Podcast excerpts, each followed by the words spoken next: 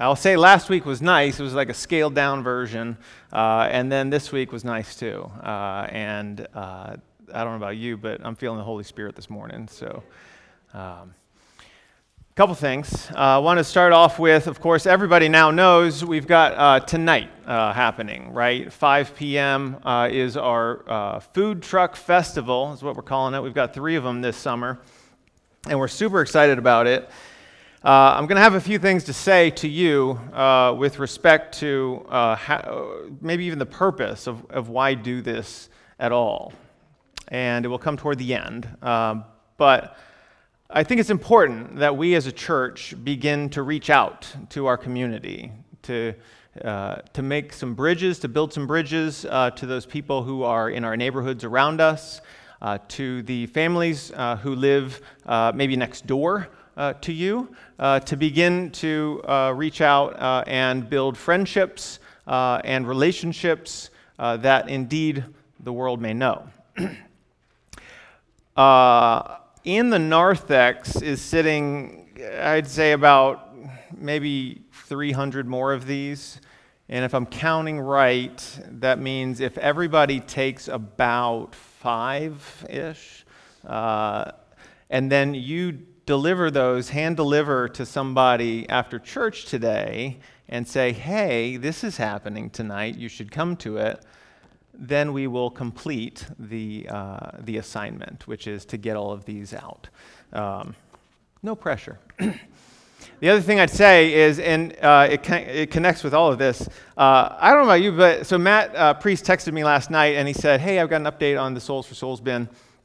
And he told me uh, what had uh, happened. And uh, I, I'll be honest, Matt, I haven't said this to you. I was skeptical uh, when the whole Soles for Soul bin uh, idea came about. Thank you for your forgiveness. Uh, and and it has been remarkably effective uh, on a few fronts. Uh, most importantly, in the fact that there is a ton of uh, giving happening, and shoes are being given to people uh, who need shoes. Uh, and then the second thing is, is um, it, there are a lot of people coming up our hill uh, because of the Soles for Souls bin who are who would otherwise not come up this hill and we really uh, we struggle to keep the bin empty isn't this right? So that routinely if you were to walk into the back of the church in, in this uh, room over to the side and you see a bunch of trash bags don't worry it's not trash. Well it's not your trash it, it's shoes uh, that have been emptied out of that bin because like literally we, we're just constantly taking them out uh, and it's it's truly remarkable uh, what is happening with that. Um, this, however, connects with uh, really the theme for today, which is, um, which is outreach, right? I mean, it's, it's, it's touching the community that's around us, and this is just one more way uh, that South Run Baptist Church uh, is engaging the community around us, uh, and frankly, I love it. Um, these last few weeks, we have spent a considerable amount of time talking about sanctuary. And uh, we will continue doing that today, uh, but maybe with a bit of a twist. Uh, we indeed will continue uh, talking with uh, reference to a scriptural imagination for what a sanctuary is. Um, but in some respects, today, today's sermon is, is a bit of a warning. Uh, you see, I think there's a temptation out there, and it's certainly a temptation for me to think of uh, sanctuary as somehow like self serving, or maybe even like uh, church serving, like it, that it's, it's ultimately about us, and, and that there's this inward focus.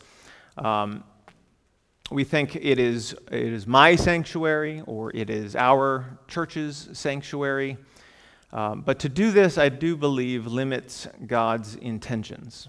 And uh, we read from 1 Kings 8 uh, which is uh, just a very brief snippet in a very lengthy prayer uh, that King Solomon gives at the dedication of the temple. Uh, and in this, Solomon makes it very clear at the consecration of the temple that the nations have a role to play in what's going on there at the temple. They will be drawn into the glory of God. Likewise, Jesus, who embodies all the attributes of sanctuary and what that means, calls all people unto himself. And so, therefore, as we attempt to embody as a church what it means to be a sanctuary, uh, let us be reminded that our church sanctuary is not for us alone, but that indeed we might share it with the world around us, drawing them to the very presence of God. Let's begin with a word of prayer.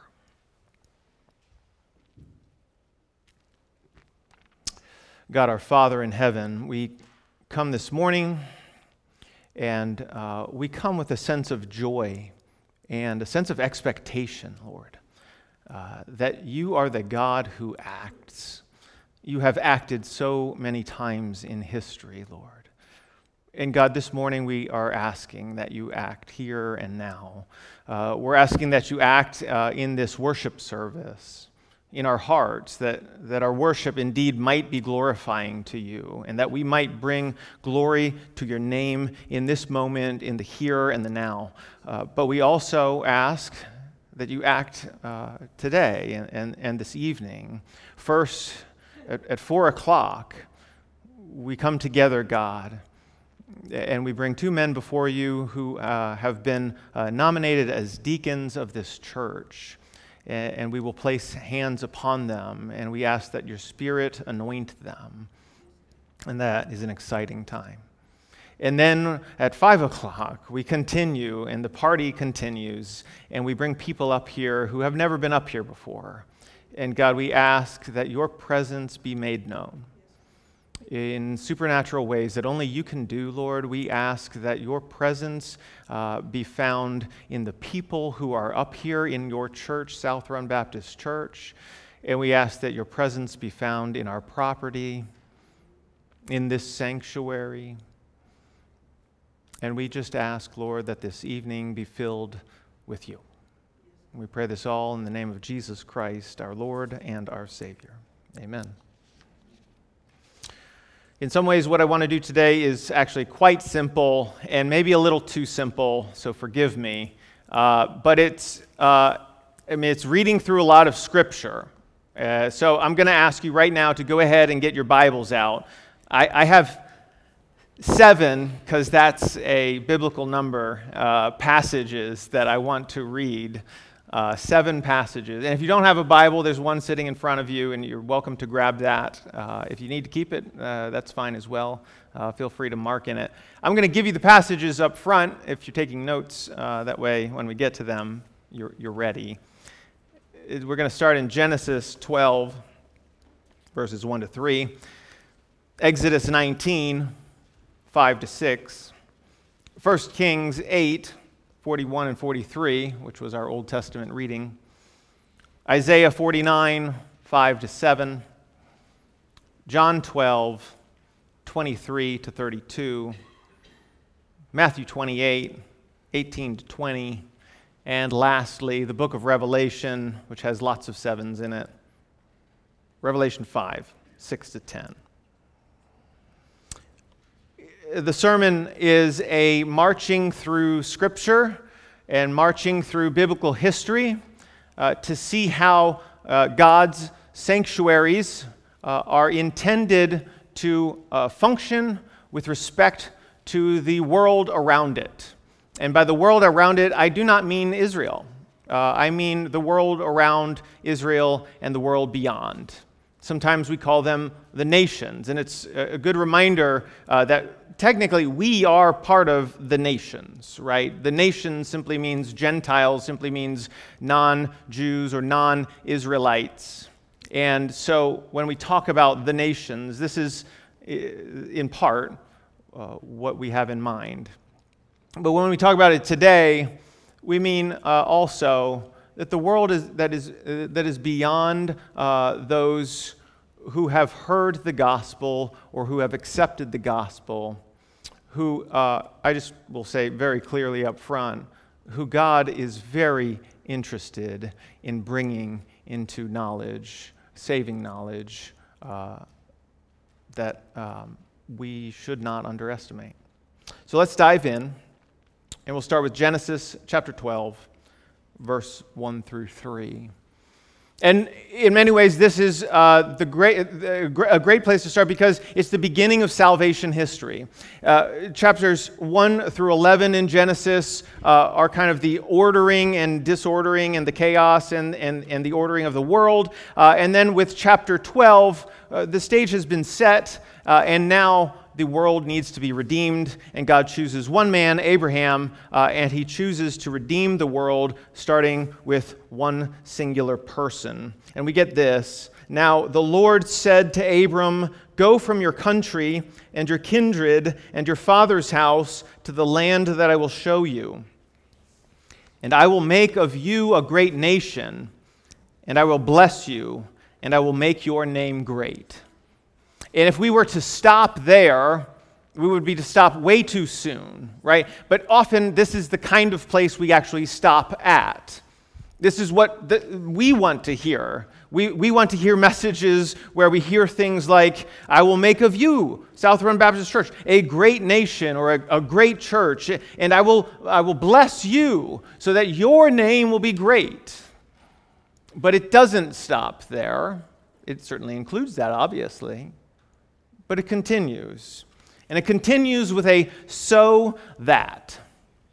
God will do all of those things so that you will be a blessing. I will bless those who bless you, and him who dishonors you I will curse, and in you all the families of the earth shall be blessed. Right? And there it is all the families of the earth will be blessed through this, this one person and his family and the nation that comes out of Abraham. And from the get go, from the very beginning of salvation history, which is chapter 12 of Genesis, the whole point of it all is that all the nations might know, that all the families of the earth shall be blessed. There is a cosmic scope to God's redemption plan right up front. One definition that we could add to our definitions of, of a sanctuary is a place where blessing happens, or a people who bless. Or more specifically, a place or a people through whom God blesses. And my hope for our church as we dig deep into what it means to be a sanctuary is that we be a church who blesses not just our own selves, but the community and the world that is around us.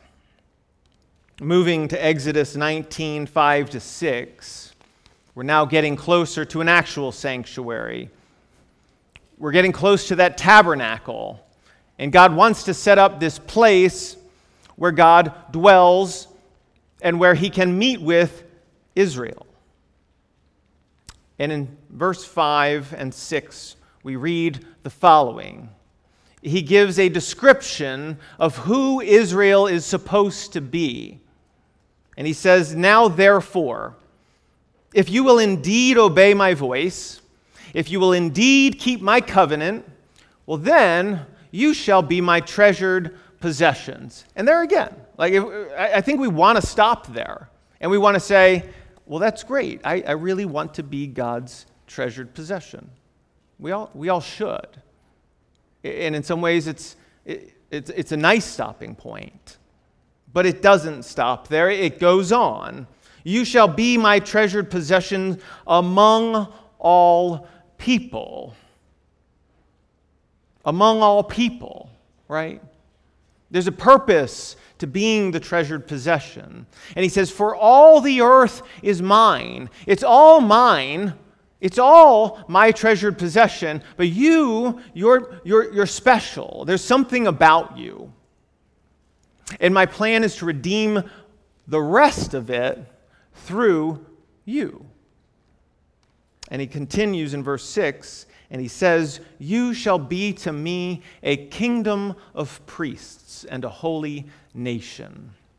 And now, the key here is understanding what a priest is. Because the job of the priest is to serve others. In this case, Israel is tasked not with just being priests to themselves, they are a kingdom of priests to the world. The whole nation is a priest to the rest of the world. They serve the world. They draw the rest of the world into God's very presence. And it's worth saying, just kind of in passing, that Israel both succeeds in this endeavor and they fail spectacularly. Next verse, 1 Kings chapter 8, 41 to 43. As I've said here, we're now at the temple, another sanctuary, another place where God dwells. But this time, instead of a tabernacle that marches around and through all sorts of places, we have a fixed structure. We have the temple. And Solomon builds it, David's son. And he consecrates it with this lengthy prayer that's worth reading. There's all sorts of wonderful theology inside of it. And then you get to what we're going to read right now, which I'll be honest, the very first time I saw this, I was a little surprised. Because if I were setting up a temple, I might kind of fail to recognize maybe the larger purpose of what we're doing in that moment. If we were to like build a church, for example, we might uh, rally around the church in the ways in which uh, the church building, the new building project we had created, uh, was, was a wonderful thing for our church. But in reality, and this is what Solomon remembers, it's meant for the world, that the world may know. And so we read this. Likewise, when a foreigner who is not of your people Israel, just clarifying there, right? A foreigner who's not of your people Israel comes from a far country for your name's sake, for they shall hear of your great name and your mighty hand and of your outstretched arm when this person, when he comes and he prays toward this house, O God, here in heaven, listen to him. Your, uh, here in heaven, your dwelling place.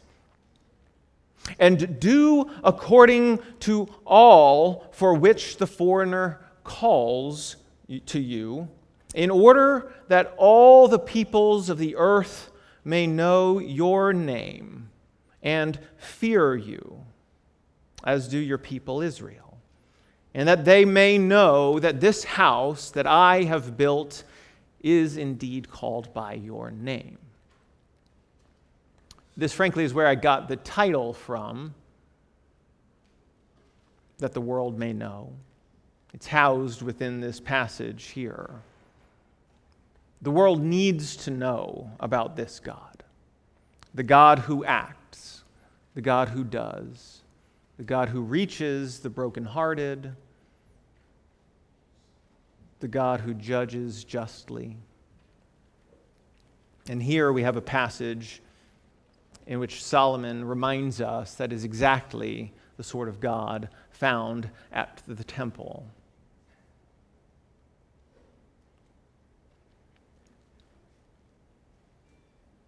The next passage comes to us from Isaiah.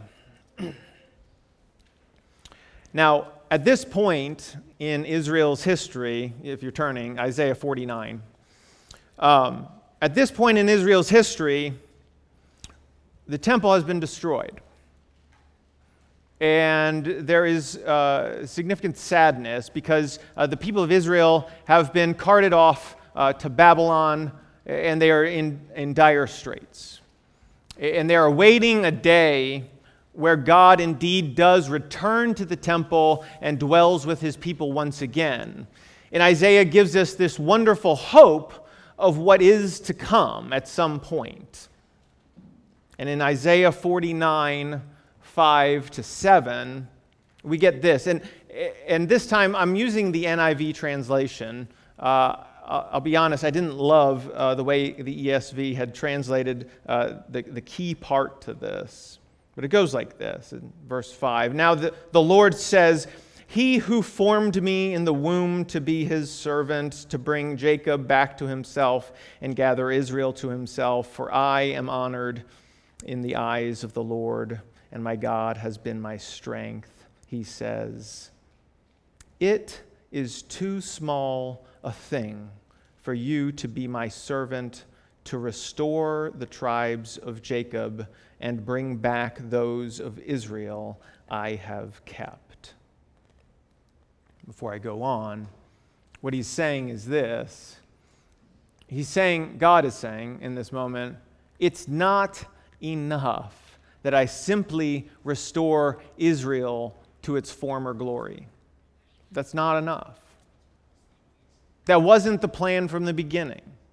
That wasn't the plan uh, from, from uh, Abraham uh, and, and, uh, and his family that follow him and the nation that grows up. The, the whole plan was that the nations and that the world might be redeemed by this God. And so he continues It is too small a thing for you to be my servant and restore the tribes of Jacob and to bring back the tribes of Israel. I will also make you a light for the Gentiles, that my salvation may reach to the ends of the earth. And there it is.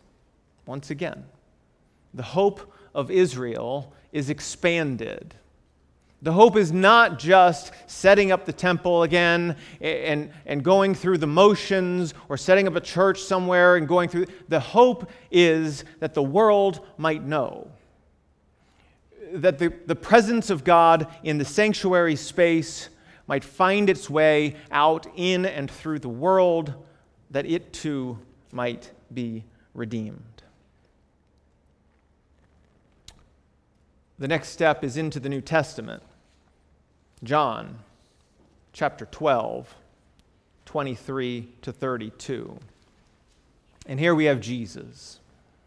We have Jesus talking to his disciples, and he says to them in verse 23 The hour has come for the Son of Man to be glorified. Truly, truly, I say to you, unless a grain of wheat falls into the earth and dies, it remains alone. But if it dies, it bears much fruit. And whoever loves his life loses it. And whoever hates his life in this world will keep it for eternal life. If anyone serves me, he must follow me. And where I am, there will my servant be also. If anyone serves me, the Father will honor him.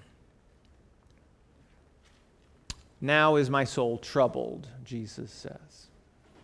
And what shall I say? Father, save me from this hour? No. This is the purpose that I've come to this hour.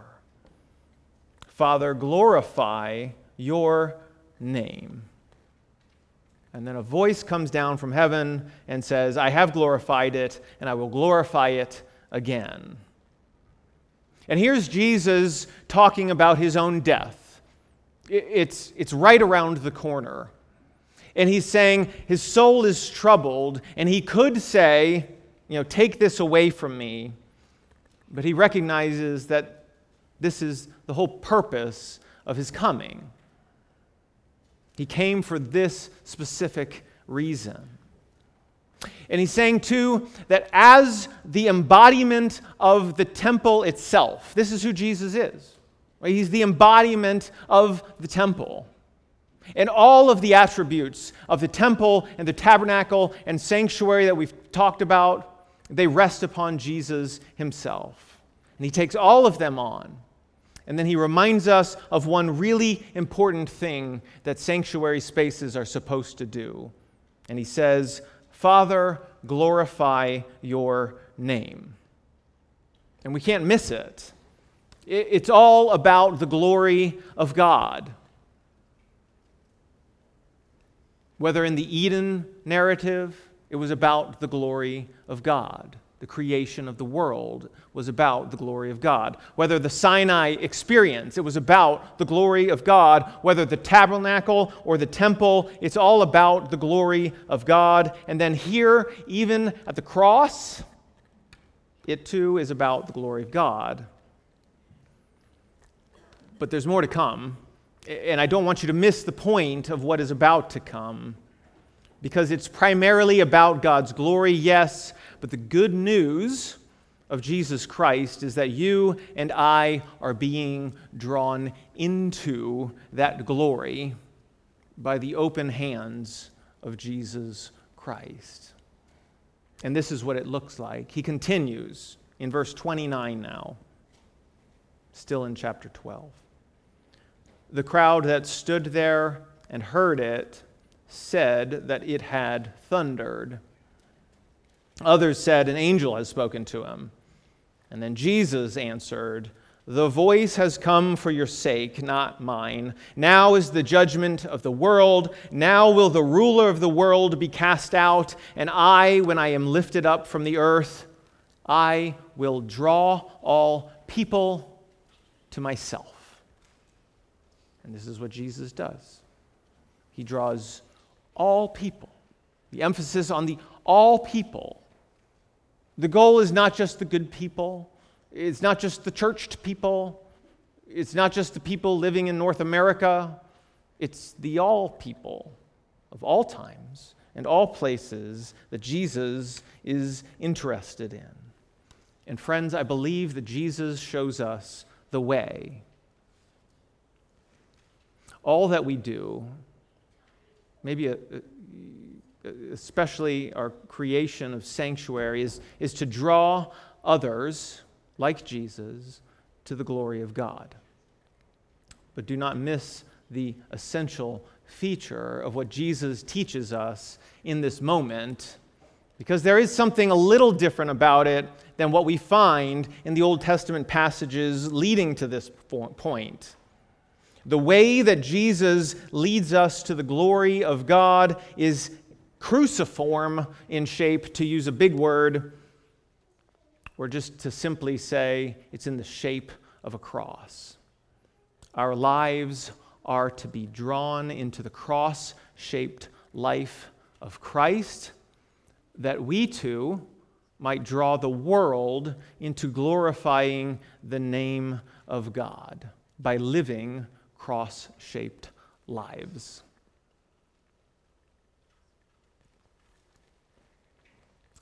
Matthew 28. 18 to 20. You're familiar with this one. It's the final words of the book of Matthew. It's the Great Commission, right? Jesus has finished his task on the cross, has been resurrected from the dead, and now he's ready to send his disciples out and it's worth just kind of paying attention to exactly what gets said here so that we don't miss the nature uh, uh, of what we're supposed to do, the task of what we are called to. Verse 18 And Jesus came, and he said to them, All authority in heaven and on earth has been given to me. Go Therefore, and make disciples of all nations, baptizing them in the name of the Father, and the Son, and the Holy Spirit, teaching them to observe all that I have commanded you. And behold, I am with you always to the end of the age. And so now that Jesus has demonstrated his cross shaped leadership, he says it is time to go make disciples to go to all the nations. And you can think of this as going to Africa or wherever, if you, if you like. But since most of you, and myself included, will probably not end up doing missions in Africa at some point, I would encourage you to think of going to all the nations in an Acts 2 sort of way, which is to say, that all the nations came to the disciples in Jerusalem. We live near Washington, D.C. All of the nations are coming to us, are they not? They are. we are fortunate enough to be near the capital, to be near the center of it all. And I encourage you to see your backyards as a mission field, your workplace and your school as a mission field. These are the places where the nations have come to us, and we get to demonstrate the cross shaped life of Christ to them. We get to be the sanctuary and the refuge for those people by imitating Christ and drawing the world to the glory of God. But I will say there's a tough part in what Jesus says here. He doesn't just say we are to go to the nations. That's not what he says. He says we are to go to all the nations, which is to say, all the people in your life's orbit. Not just the ones you like, not just the ones you agree with or laugh at, but the ones who you think are complete idiots because of their politics, the ones who get life backward and misunderstand it all, the ones who annoy the stew out of you because they mow their lawn at ungodly hours in the morning or in the evening. The classmate who rarely speaks to you and instead just glares at you all the time. With full knowledge that these people are in your life because they're in mine too. Jesus says, Go to all the nations. That word all there gets stuck in my throat a little bit, and I imagine it does in yours too. And then we get to the final scene Revelation 5, 6 to 10. Reading it, we find this Between the throne and the four living creatures, and among the elders, I saw a lamb standing as though it had been slain, with seven horns and with seven eyes, which are the seven spirits of God sent out into all the earth. And he went and took the scroll from the right hand of him who was seated on the throne. And when he had taken the scroll, the four living creatures and the 24 elders fell down before the Lamb, each holding a harp and golden bowls full of incense, which are the prayers of the saints. And they started singing a new song. And before I read the new song, just let me tell you exactly what has happened in that scene right there. It won't take but a minute. You see, the book of Revelation is filled with all sorts of weird imagery, and we get the, this slain lamb with a, uh, the seven horns and the seven eyes and the seven spirits and, and, and the creatures and all kinds of weird stuff. Here's what's really going on there was weeping before this scene happened because no one in heaven or on earth was capable of opening that final scroll of life that needs to be opened until one person, and just one person, was capable of doing it. And it turned out to be the slain lamb.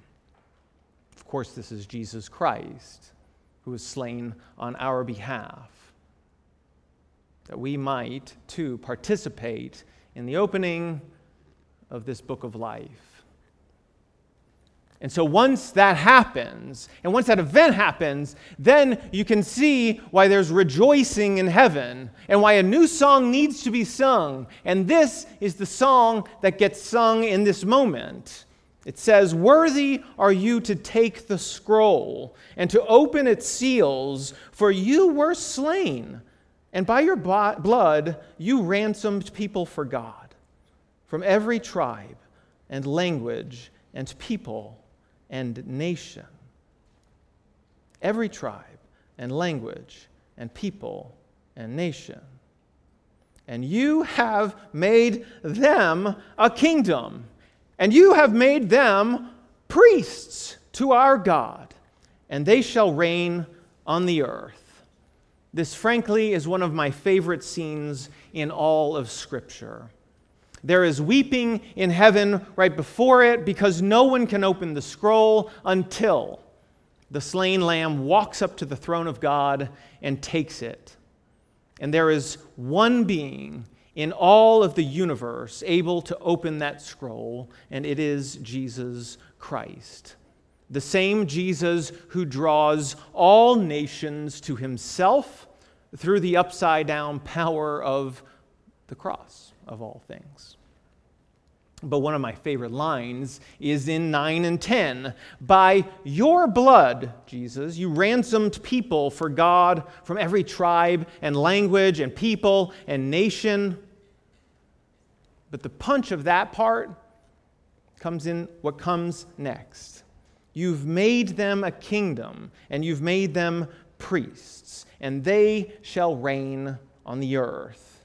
Did you catch it? Do you remember that annoying neighbor who doesn't share your politics and mows the lawn too early in the morning. God is drawing him to glory too. What's more, God wants to turn that neighbor into a priest and into someone who will reign on the earth with us. But they need to hear the message, don't they? They need somebody who will go to them and speak to them. They will need somebody to give them a card and invite them to the church and to say, Come on up the hill. We'd love for you to enjoy our church property together. We need somebody to bring them simply into the presence of God.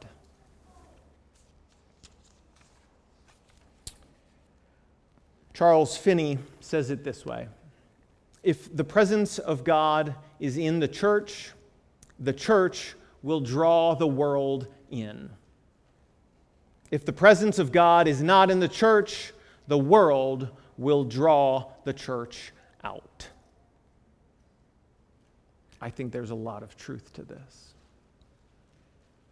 South Run Baptist Church, do we have the presence of God among us? The answer is yes. I know you. We must draw the world in because the world must know. Let's pray together.